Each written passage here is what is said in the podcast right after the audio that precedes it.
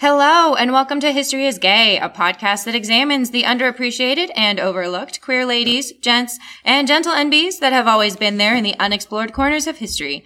Because history has never been as straight as you think.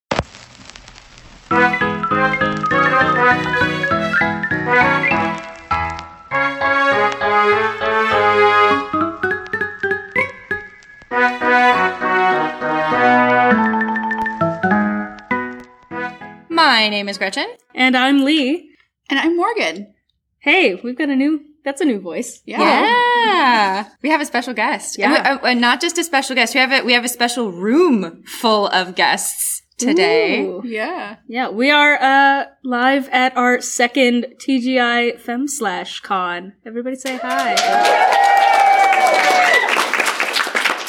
For those of you who may not be aware, this is the con where History is Gay was born. Yes, This birth. is, yeah, we were birthed at this con. Birthed from the birth from the party room late at night. Like, hey, Like- do you want to do this thing? like two in the morning. Two in the morning. Yeah. Like, do you like history? Do you like be gay?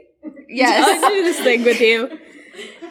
oh man. Yeah, we do words. We're we great do at words. words. We love words. Y'all, we were in the party rooms last night. We didn't get a lot of sleep. I didn't get a lot of sleep. It's fine. It's fine. So today's episode, we are going to be talking about queer censorship and lesbian pulp fiction Yeah. in the fifties. And we figured what, what better thing to do than to bring the conversation to all these lovely people who are here to talk about gays in media, to talk about the actual, like, history of gays in media. wow. It only took us two years to do this. Spoiler um, alert. Sometimes not fun. Sometimes Yes. not fun. Sometimes fun covers, though. Yes. Good stuff. And Yeah. delicious, lovely Patricia Highsmith. Oh, Fun stuff. mm, yes. hey, y'all know our aesthetic. So this is going to be a little bit of a different style of episode since we have a very abbreviated time. So we're going to be doing a little thing. We're going to have it be each one of us is going to lead like a 15 minute kind of topic burst. We're going to start off talking about the Hays Code, which is the set of uh, morality code, you know, guidelines um that was like hey y'all this is how you can and can't do any sort of representation of queerness in media. And then we're going to talk about lesbian pulp novels and where that kind of evolved into. And then we're going to go into one specific uh, novelist that if you're a fan of carol you may have been familiar with good old patricia highsmith The author of The Price of Salt, where Carol comes from. yes The original. yeah So yeah, Morgan. Morgan, why don't, why don't you tell us about the Hays Code? Sure, I would love to tell you about the Hays Code. Um, it's great. That's ironic laughter. Yeah. So, pre Hays Code, because film has been around for a lot longer than censorship, or well, censorship has been around longer than film, but there wasn't always censorship in film. There wasn't always rating systems like we have now. So, censorship in film didn't actually start with the Hays Code. Uh, it became popular in the early 1900s. So, film starts being a marketable, sellable thing in the late 1800s, and then we move into the 1900s. And once it's being shown in theaters across the United States, once it becomes more and more popular, of course, people are like, all right, we have to figure out what's cool and what's not cool for people to look at. Um, yeah, we, we, a group of five people need to decide what's appropriate for like everyone else. I'm sure they were very diverse too. Yeah, especially in the early 1900s. Um, so, and part of that was is that films were being consumed by a growing immigrant population in the United States, and so of course people were like, well, we need to make sure that these people that are coming from somewhere else have a specific idea of what the United States is about, and that includes no racy stuff. um, and this kind of led to a bunch of censorship groups in different cities. Each city would have its review board that would view the films before they were sent to theaters and would determine, okay, this is totally cool or absolutely not, no way. Um, so criticism usually uh, centered on four areas: the effects on children. So the, you know, think of the children kind of thing that gets said over and over again as Literal pearl on. clutching at Right, the time. yeah, Because they would have been wearing them. Yeah. So, yeah. Um, so the con- the concern is always, you know, what's going to mess up children, which I mean is a valid concern, but is kind of a false wall for you know we don't want these things to be shown and so we're going to kind of scapegoat children and be like we don't want children to see this potential health problems negative influences on morals and manners this was when manners was like a big deal and etiquette and all of that. And then a lack of role of education and religion in film development. A lack of religion becomes significant down the line uh, when we talk about the Hays Code and censorship. And this wasn't this was kind of a bipartisan deal. Conservatives and progressives were really on the review board train, the censorship train. Um, conservatives were concerned with films being a threat to authority and social structures in the United States.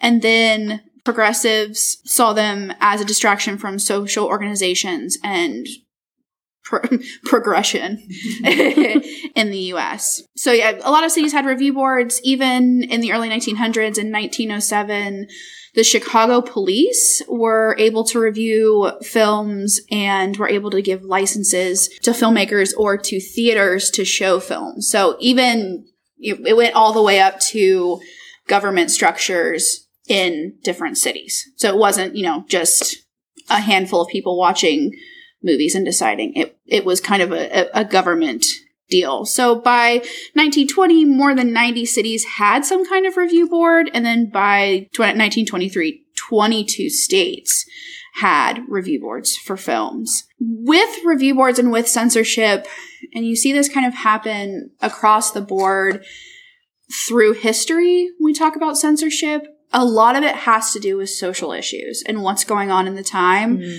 to determine what's going to be acceptable in media content. And in the early 1900s, I mean, this has kind of been always, but especially in the early 1900s, a big concern was race relations in the United States. So there was a heavyweight boxer, Jack Johnson, who won the heavyweight title in, I believe, 1908. Yeah, 1908.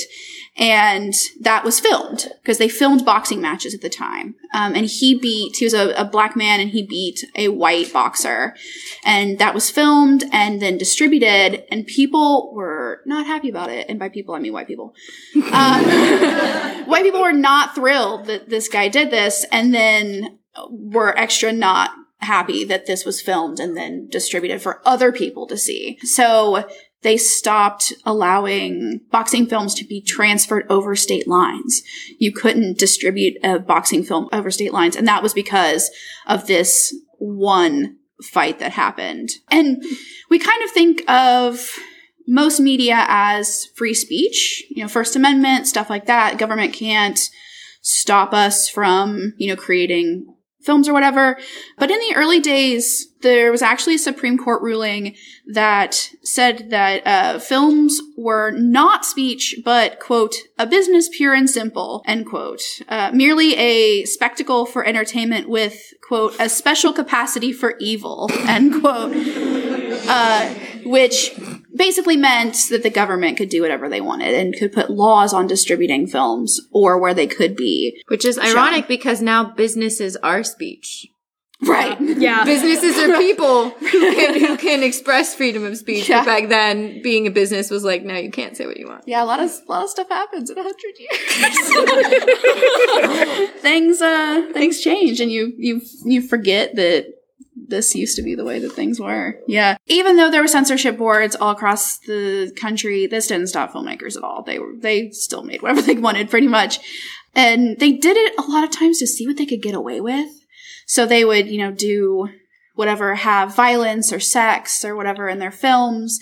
And then they would send them to the review boards to see if they would get passed. Because if they did, then, you know, they could talk to each other and be like, okay, so we can show like a half of a boob. and they won't flag it. As long as Tasteful, it's tasteful side boob. Yeah. as long as the nipples are not female presenting, we, we can have. As long as they're not female presenting. th- Yeah, the review boards of the early 1900s in film is basically like the new Tumblr rules. we can't we can't see this. So that's why I, that's why I keep seeing so many nipples with mustaches everywhere, right? Yeah, like in old films, like old timey black and white film, right? yeah. Right. Yep. None, none of you. totally. Yeah, gotta have the male presenting. Where am I nipple. getting my movie? I don't. I don't- the back part of the film. yeah, I guess the Store, I back part of the movie store. yeah. Um. So there was a, a period of time in the early 30s, right before the Hays Code was put into function or into into the the film industry, where you had these films that were just very frank about what was going on in the United States because this is this is like depression era time. So there was a lot of films that talked about, you know, how rough it was to live in a in a uh, country that was failing pretty significantly economically. There was a lot of social change happening, and so you had a lot of really good films that were just honest. But the government didn't like that, so you move into a time period where, you know, it's the roaring 20s into the 30s. So prohibition's happening. There's a lot of change in terms of relationships, how people are viewing sex, how people are viewing casual sex. And so the government or other officials, a lot of them being religious officials, were highly concerned about what kind of moral material was being broadcast out into the country. And at this time, we start seeing Hollywood turn into kind of the star producing machine that it's kind of now known for, which came with, of course, its own set of scandals. So, um, Mary Pickford got divorced and then quickly remarried. There was the murder of a rumored to be bisexual director, William Desmond Taylor, um, that was never solved. Uh, comedian Fatty Arbuckle was charged for a murder of a rising film star at this like wild illegal party in a hotel room in San Francisco. So even the image of Hollywood wasn't you know, moral. And so the government was like, you all have to get it together or we're going to do it. and the film industry was like, we don't want that at all. So in response to all this and, and to keep the government from getting involved, they a bunch of uh, directors and other people in the film industry created the MPPDA, the Motion Picture Producers and Distributors of America. They love these long acronyms. um, and they hired Will Hays to head the MPPDA. He was a previous Republican National Committee chair, and he was the campaign manager for Warren G. Harding. So he was basically the PR man. He was just trying to re- rehabilitate Hollywood's image, make sure that the government doesn't get involved, all of that good stuff. So he and the board created the Hays Code in 1927. It, it was not popular at first and also was really hard to enforce. There was no way to enforce it. And so basically the filmmakers like looked at the Hays Code and were like, okay, and then like threw it away. So what it was was a list of 11 don'ts and 25 be carefuls. So the don'ts were like, you absolutely cannot have these 11 things in films. And then 25 be carefuls were, you can have them, but they need to be part of the plot in some significant way that's not scandalous or shameless or whatever. And part of the don'ts included things like, you know, profanity, nudity, really sex in general. They just were not into people having sex in films. Uh, this is the start. People like to talk about how on I Love Lucy, Lucy and Ricky didn't sleep in the same bed. That's because of the Hays Code, um, which in a moment I will talk about TV a little bit. Um, the no drugs, and what's important for this podcast, no depictions of sexual perversion. They meant gay, don't, no gay shit, basically. Cut out the gay shit. And then be carefuls were crime, use of guns, stuff like that, kind of branched off of these bigger things. Lustful kissing. Yes, That's my favorite. Lustful kissing. Lustful kissing. Yeah, I love that too. When I do this lecture with my students and I tell them that part of it's lustful kissing, they're like, "What the fuck is that?"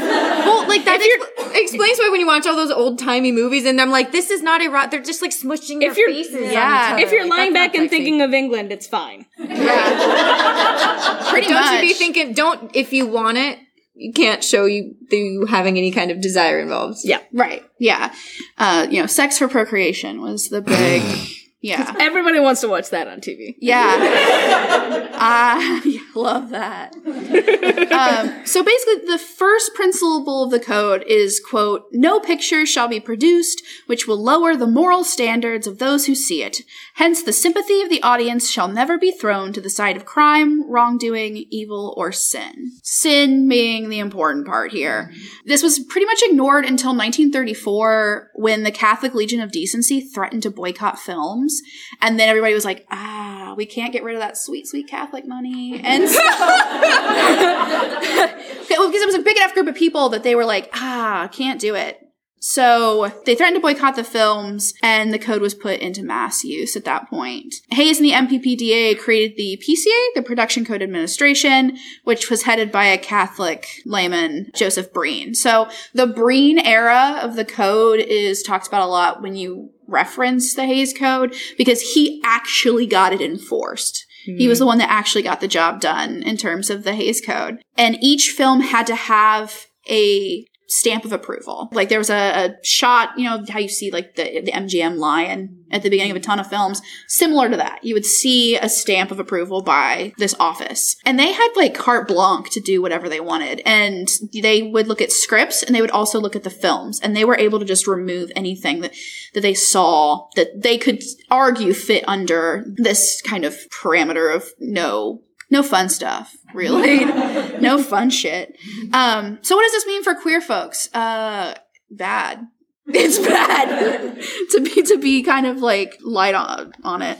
Um, so sex perversion, basically code for homosexuality. And if you're trying to create a code where you want to scrub out the things that you don't want to see in your society, if you're a homophobic society, you're probably going to try and scrub out homosexuality in films or queerness. You couldn't show anything not a not, or, or it had to be so subtextual and hidden that like the straights wouldn't see it. But this mm-hmm. also kind of worked in a negative way in that a lot of villains were queer coded at this point. So if you've ever seen like the Maltese Falcon, mm-hmm. the villain in the Maltese Falcon is heavily queer coded. And there are gay characters in the Maltese Falcon, but they aren't vilified as much as the, as the film. So Also, never being able to have like a happy ending. Yeah. Like, Right. Like, if you were going to show characters that were queer and not villains, it had like there needed to be a return to home, return to heterosexuality, Mhm. or some sort of punishment. There, you could show it, you could show queerness, but you couldn't encourage it or validate it. Right. Yeah. So they, yeah, they either, either had to die or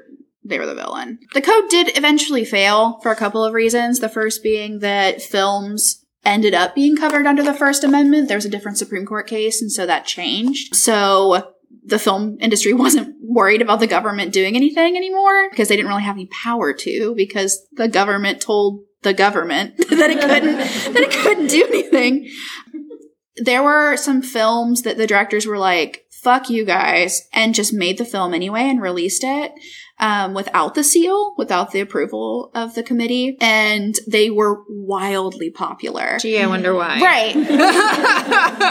right. So You want the good stuff? Stamp. yeah. So the office was seeing that, you know, this is not sustainable anymore. People are going to go see these films and, and theaters kind of had the ability to show kind of whatever they wanted, but, you know, for credibility reasons, they tended to show films that had the stamp, but some of them didn't. And those films were really, really popular. One of the biggest things, and oh, I say this like over and over again to my students, is that television changed the game for media so hard and nothing really had that kind of impact until the internet again. But television was so popular in the United States when it became feasible for a larger audience to purchase that films had to do something to get people to come back to the theater because you could just sit in your home with your TV dinner and with your family and not have to go anywhere and watch like Howdy Doody or something instead of going to the movies. So they decided to scrap the code. But then television had codes. So by the 1960s, the TV code um, became a thing. And it's almost exactly the same as the Hays Code. So I'm not going to like repeat that that whole thing. But there was a lot of concern about, of course, the children because you know if you could plop your kid down in front of a TV and have them watch, you know, whatever, you're gonna probably be concerned. Maybe with what that kid's watching. I don't know. I was left unsupervised to watch a lot of television, so uh, and I turned out reasonably okay. So I mean, you're here. so- Right, I'm here. So, yeah, so everything worked out just the way it was supposed to. So yeah, it was not great for queer folks in terms of television either. A lot of it was you couldn't show it. Um, it was worded differently in the television codes than in the Hays Code. Basically, it was no illicit sex, but the the meaning was kind of the same. So a lot of the first queer characters that are explicit, like it says in the narrative on the episode that they're they're gay, they usually die or they're the villain. Autostraddle has a really good article about the first couple queer female characters on television. We'll put that in our show notes. Yes. And all of them either die or they're the villain or something else ludicrous, but they never are happy.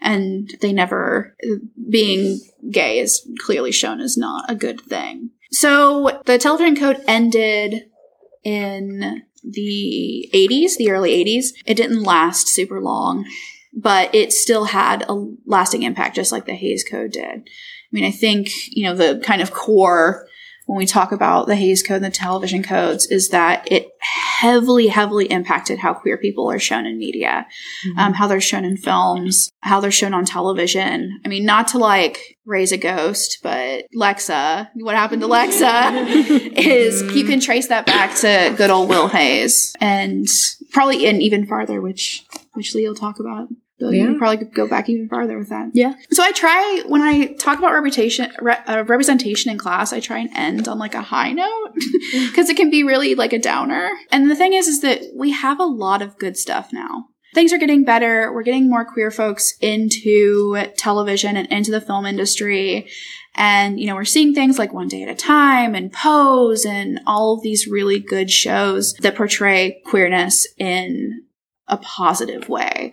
Um, so it's not all sad. You know, we're, we're for better or for worse, we're getting an L word reboot. Like, so, um, so yeah, it's getting better, but yeah, There we go. so that's my little, Yeah. Thank you. Thank you so much for for joining us, Morgan. yeah, thank you. Teaching us all about the Hays Yeah. Code. Yay. Part of the reasoning why like cons like this exist is having those kind of discussions about Yeah. these sort of things like the morality codes. And it's so funny, like talking about this, you also think about so the Hays Code and the the television codes were not the only things in effect. They did not only bring these restrictions to visual medium, you also saw it in the written medium. So uh, there's like the Comics Code Authority, if any of y'all are comics fans. Yeah. And this also extended out into the publishing world, which I'm going to talk about a little bit. Uh, so the influence of the Hays Code and other morality codes meant that we not only saw these rules in, you know, the film and television, but the publishing world really was um, beholden to them as well. Because if you represented these sort of things that were illicit, it could greatly diminish your ability to distribute the books. So a lot of authors were actually forced into doing the same kind of things. Mm-hmm. So I want to talk about in the 1950s and 1960s, like even before really we had, you know, like film and television really, really becoming the zeitgeist is a lot of folks in the LGBTQ community found any sort of representation they could get them their hands on was in the form of lesbian pulp paperback novels. Yeah. Okay. Mm-hmm. So these quote unquote pulp novels were original paperback novels, so they were never, you know, published with like a cloth cover first. They were published originally in paperback. Um, and they usually, you know, were having like scandalous, sexualized, melodramatic covers. And they were, you know, part of a larger genre, but the lesbian romance subsection was one of the highest selling parts of the market. You've probably seen some of these before. They, you know, have like scantily clad women in negligees on the covers, and they have wild taglines like, this is Sheldon Lord's The Third Way. Kate Belosa and Liz Bellows had designs on their employer, and also on each other. For they were more than ambitious, they were driven by twisted desires. or Is and this fanfic? Is this like Right. I mean, it's literally. let me tell you, uh, Ann Bannon's "Odd Girl Out," a confession of a shocking and forbidden love, or uh, my my favorite uh, from Twilight Girl, Lorraine was different, but was she bad? The savage story of a pretty teenager enticed into forbidden practices by older girls. I say directly after people got out of a Dark Waters panel. Um, so yeah, so originally these books were kind of created out of like voyeuristic intent. They were meant to appeal to, unsurprisingly, heterosexual male audiences. And so it has, you know, ties to somewhat pornographic history. But what's really, really interesting about this is that what came out of it was an entire generation of women who came to their lesbian or bisexual identity by way of these novels. This was a way that they could walk into a drugstore, walk up to a newsstand, and find something that reflected something of themselves and their experiences, no matter the homophobic context around it. And that's a conversation that I really want to get into is mm-hmm. it raises the question, is any representation, is this representation that we were seeing from the Hays Code and from these other morality codes, this question of like, well, they have to die at the end or they have to do X, Y, and Z, is that better than nothing at all? Does it at least give a reprieve? And a lot of what I found in my research is that this was profoundly important to mm-hmm. creating the very sense of like a lesbian print culture and a lesbian identity in the 1950s and 1960s.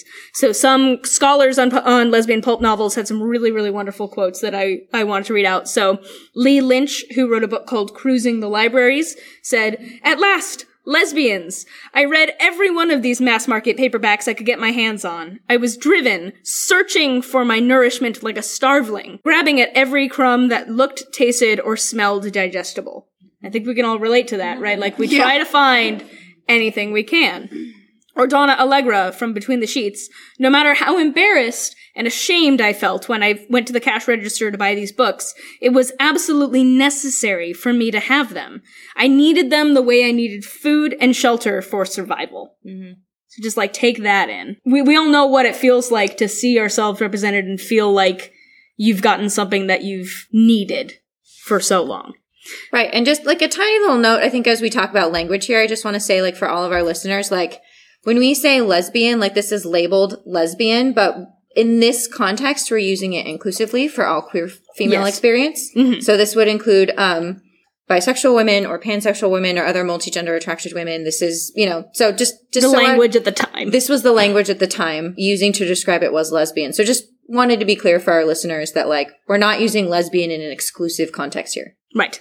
Yeah. So what's interesting about these books is that because they were not like in the kind of high art kind of area, that they were kind of lowbrow, a lot of scholars tend to ignore these, and also because of their, you know, homophobic characteristics. But as like the quotes that we just mentioned attest, these non-literary, often homophobic books mattered intensely to some women. So a lot of scholars will call these, you know, like just survival literature. So I'm going to go a little bit into the history of them. So the golden age of what we call, you know, the lesbian pulps is generally considered to be 1950 to 1965. You had kind of a period between 1928, which is when the publication of The Well of Loneliness happened by Radclyffe Hall in the 1920s, 1930s, and then the 70s, where you had this wave of lesbian, bisexual, feminist publishing. There was, you know, there was a period of time where there wasn't a huge amount until 1950, where we had these mass market paperbacks with explicitly lesbian themes and sensationalized covers that had millions in sales. These things were everywhere. And in the 1950s, it was a time when, you know, most women loving women, men loving men, couldn't access any stories about themselves, much less positive ones. And yet, though many pulps were survival literature and forced into the depressing endings and restrictions by these publishers, they were also able to connect people with stories that were reflective. And also because these were like kind of lowbrow pulp paperbacks, they weren't as closely scrutinized as television, mm-hmm. as high literature. So authors could often get away with things that normally wouldn't get past the censor. So much like Morgan was talking about with, you know, like, well, the code's there, but I'm gonna do whatever I want anyway. So it kind of like opened the door to unregulated consumption of literary materials. People would be getting these in the mail as well. So the first kind of like lesbian pulp novel uh, that started the genre is generally considered to begin with Tereska Torres' novel Women in Barracks in 1950, which is a semi-autobiographical account of when she joined the Free French Army in 1939, and she was like in the resistance movement, and the f- cover has like a bunch of straight, uh, she's a like straight French woman and watching a bunch of these like lesbians in the Free French Army. Um, uh, and it like, it actually, it like has like one fully dressed woman on the cover and then like a couple of women in negligees looking away at each other and towards each other. Um, and it was huge. It, it sold like over 2.5 million copies and it started this huge boom of publishing. And suddenly Fawcett Publishing, who was the group that was doing it, wanted more. So they got a woman uh, who was writing under the pseudonym Vin Packer to write Spring Fire, which was also extremely successful. This was in 1952, and that caused multiple other publishers to begin publishing in the genre. What's really interesting about this is that Tereska Torres started it, but then you had a whole bunch of other women writers coming in who were actually lesbians writing in this genre and trying to take it like in a different direction. Um, so Vin Packer is the pseudonym of Marijane Meaker, who's now a children's book author, and her Wikipedia article is really great. It's got a picture of her with a cat. Um, I love it. But so a lot of these books, one of the scholars actually divides the lesbian pulp genre into subsets. The two largest being like pro-lesbian and virile adventures. Later on in the time that lesbian pulp novels were being published, it was dominated by men. It was dominated by men writing about women and it was very, very like titillating and borderline pornographic. But then you had this group of women that were sort of a quote industry within an industry. Lesbian pulps being written by women trying to flip the script. So, uh, so between 1952 and 1957, publishers were mostly interested in those like virile adventures that were focusing on the bottom line. And it was like, oh, hey, lesbianism sells. Let's just put as much illicitness in there as we can, um, which actually allowed another wave of pro-lesbian books to emerge with authors like Ann Bannon and Valerie Taylor. These were women who had seen how, you know, homophobic the genre had expanded to and wanted to fight back from within. So a lot of these women ended up saying that they began to write against the genre's norms. I really loved Valerie Taylor's quote, which was, I began writing gay novels around 1957. There was suddenly a plethora of them on sale in drugstores and bookstores, many written by men who had never knowingly spoken to a lesbian. With fulfillment stuff, pure erotic daydreaming. I wanted to make some money, of course, but I also thought that we should have some stories about real people. Mm. So a lot of the books feature lesbian or bisexual women trying to tell stories. And even though they were melodramatic, even though they ended in these like terrible endings, they were trying to tell some sort of truth. And a lot of times what was on the covers and these sensationalist things didn't actually end up matching up with what was actually in the books. There were actually a couple of books that you did actually get a couple of happy endings. Yeah. One of which we'll talk about in just, Yes, a, just a few exactly. So, you know, we don't have a huge amount of time to go as much as we wanted to into here. But what I wanted to kind of end on here is why did people, why were these books with homophobic negative imagery so beloved? By women. Hmm. You know, why did so many bisexual and lesbian women flock to books like Spring Fire and write fan mail to Packer thanking her for representation and go on to prop up an entire sub- subgenre?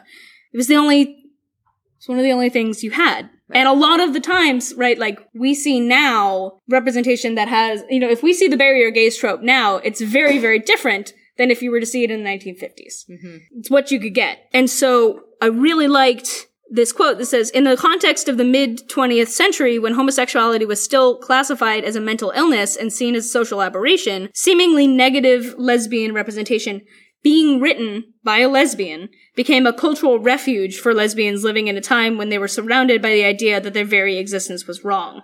And it did that for several reasons, the chief of which being that lesbian readers understood what pulp was and what the cultural climate was. They knew the marketing was a product of the times and that the ending was nonsense. Hmm. As Packer said, lesbian readers were able to look past the cover to find themselves between the pages. We always found ourselves. Mm-hmm. So, you don't tend to see a lot after 1965, mostly because porn. like for serious, like the rise in explicit pornography grew, and so uh, a lot of the mainstream publishing houses were straying away from these kind of things because smaller presses were popping up with just just straight up like labeled for men adults books, and yeah. So I just wanted to end on one little thing, and then we'll we'll pop into Patricia Highsmith. There's a quote from Katherine Forrest, who is one of our sources. It says, "The importance of all of our pulp fiction novels cannot possibly be overstated. Whatever their negative images or messages, they told us we were not alone because they told us about each other. They led us to look for and find each other. They led us to the end of the isolation that had divided and conquered us. And once we began to question the judgments made of us, our civil rights movement was born. The courage of these authors also cannot be overstated. Pseudonyms be damned." The writers of these books laid bare an intimate, hidden part of themselves, and they did it under siege in the dark depths of a more than metaphorical wartime, because there was desperate urgency inside themselves to reach out, to put words on the page for women like themselves to read. There you go. So, speaking of women doing just that, um, we're going to zoom through Patricia Highsmith. I'm going to like basically cut most of her biography and just talk about that good gay shit because that's what we're here for. The good gay shit. So, Patricia Highsmith, she is a writer known for her psychological thrillers. Um, if you know of Strangers on a Train, if you know of uh, John Ripley, like any of those, she wrote them. Um, but she wrote one very queer, very gay book called The Price of Salt, which many of you may know by the film adaptation starring Cate Blanchett called Carol. So it was written in 1952. And all right, I'm going to zoom ahead. Well, before I actually before I get into that, we will just say Patricia Highsmith was never she was a fairly private person about her own life, but she was still fairly open about being a lesbian. She never hid the fact that she was a lesbian. She had relationships with lots of women. She was the kind of person who um she did not have very long relationships with women. She actually didn't really like women a whole lot, but she liked having sex with women. Like she, one of the funny tiny tidbits about her life is she'll talk, she talked about how she really tried really hard to like men because she preferred their company, but just like could never be attracted to a man. So she had these series of like really intense relationships that would last like one or two years. And then she'd be like, I can't do this anymore. Um, this is a lot of commitment and I can't do it. And then so, but she was very much a lesbian and very open about it. So even as she was writing these kind of more mainstream thrillers that didn't feature queer characters, that was her story. A lot of her male characters are actually just versions of herself. So even if you read her characters and there's this heterosexual relationship, chances are that's, there's actually a queer layer underneath it because she's like writing herself as a man in these relationships with women. But the one explicit one that she wrote was The Price of Salt. It was written under the pseudonym Claire Morgan. Hey, hey Morgan. um, so the event that inspired the book ran thus. One day, a woman in a mink coat drifted by the toy department. So Highsmith had found a job working at a toy department during the Christmas season, um, just to have some more money. Highsmith later recalled, Perhaps I noticed her because she was alone, or because a mink coat was a rarity, and because she was blondish and seemed to give off light. Like Alfred Hitchcock, Highsmith was captivated by frosty blondes, all the more so if they were married and rich. the shopper, who slapped her gloves into one hand as she scanned the merchandise, made Highsmith feel, quote, odd and swimmy in the head, near to fainting, yet at the same time uplifted, unquote. With an abstracted air, the woman, Mrs. E. R. Senn, bought a doll from Highsmith. So that is Price of Salt is semi-autobiographical. So if you have seen Carol, you know what this is about. Um, Cate Blanchett like is embodying this real person that interacted with Highsmith. Um, so that very night, Highsmith sat down and wrote an eight-page outline for the novel, which was the story of a 19-year-old Therese who falls in love with a wealthy suburban wife and mother in her 30s. Um, Highsmith did have a type, and her type was like uh, wealthy, upper class, kind of socialite cool blonde. That that was her thing. Relatable. Yeah. Same. It's like like most people at this con. Yeah.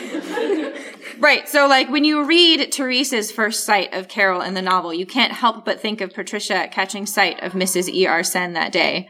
I see her the same instant she sees me, and instantly I love her. Instantly, I am terrified because I know she knows how terrified I am and that I love her. Though there are seven girls between us, I know, she knows, she will come to me and have me wait on her. Seven girls between us, huh? I mean, if you're into that kind of thing. Yeah. polyamory for everyone. so there's the other like real life event that in, seemed to have inspired Carol is Highsmith had an affair with a woman named um, whose last name was Catherwood, and it seemed to have inspired especially certain elements in the story, including Carol's husband hiring a private detective to investigate them. Catherwood actually lost custody of her daughter due to an affair she had with a woman, which is an element of the story in The Price of Salt. That Carol is afraid that um, she will lose custody of her daughter. And um, again, super short on time. But I will say one of the thing is when when the mass market paperback came out, Claire Morgan, so quote Claire Morgan, received tons of positive responses from female readers, including quotes like Yours is the first book like this with a happy ending. Hmm. And another was, thank you for writing such a story. It is a little like my own story. So one thing that sets Patricia Highsmith apart from a lot of the lesbian pulp fiction was the price of salt ended with a happy ending in a way that most of the other lesbian pulp fiction at the time did not. Hmm. And that made it both very, it was a very brave thing of her to do. Like again, as, as Lee's quote said, though they were writing under, she was writing under a pseudonym, like it was still took a lot of courage in that time period in 1952 to write a lesbian story with a happy ending and publish it because at any point she could have been found out. She was at Highsmith was actually fairly ambivalent about the novel because mostly because she was afraid of how it would be received, particularly by her grandmother. So she actually publicly dodged any connection with the book for a very, very long time, even though, I mean, she had every right to be proud of the story. And what is really lovely is that with Carol, those of us within the community get to, in a sense, celebrate Patricia Highsmith in a way she was never able to celebrate herself. Hmm. Like we get to have that experience of celebrating her in a way she couldn't. And knowing all of this context, talking about the Hays Code, lesbian pulp fiction, we can have a much even deeper appreciation for what Carol is and for that story and how beautiful and powerful and necessary that story was at the time to have queer female representation that was positive. And so, yeah, I mean, we're, we're very, very close on time. We have another panel coming in. Like, I, we could keep talking. You know us. Yeah. You know history is gay. We could talk for another hour. Um, but we're going to have to draw things to a close very, very quickly. Morgan, uh, if you want to tell us, like, where people can find you online. Sure. Uh, you can find me on Twitter at MCCLAPP. And if you want to contact me through email, because the only social media I really have for people to get a hold of me is Twitter. But if you want to contact me through my email, uh, my email is mclapp1 at gsu.edu. And Lee, where, where can people find you online? So people can find me online at a paradox influx on Twitter and at this con for the rest of the weekend. Yeah. Come say hi. Woo! Yeah, um, yeah, and I'm Gretchen, and you can find me on Twitter as at GN Ellis Writer. And again, yeah, we'll be here for the rest of the con, hanging Yeah. out, talking about that that good old gay shit. Yeah. Um, Yeah. And and did you know? Did you know history is gay? Did you know history's gay? History is gay. Yeah, it's really gay. Uh, so History is Gay podcast can be found on Tumblr at History is Gay podcast, Twitter at History is Gay pod. You can always drop us a line with questions, suggestions, or just to say hi at History is Gay podcast at gmail.com. If you enjoy the show and you want to support us in continuing to make it, you can support us on Patreon. There's a whole bunch of goodies. You've heard about them. We don't have a lot of time, but check it out. I'm a patron. Morgan is a patron. Morgan is. Y'all patron. should become patrons. Um, we also have merch here. If you want to get stuff, folks who are listening later can buy stuff online as usual. um, and uh, lastly, remember to rate, review, and subscribe wherever you get your podcasts. It helps more people find the show, and we can expand our awesome community. And that's it for History is Gay. Until next time, stay, queer. and Thank you.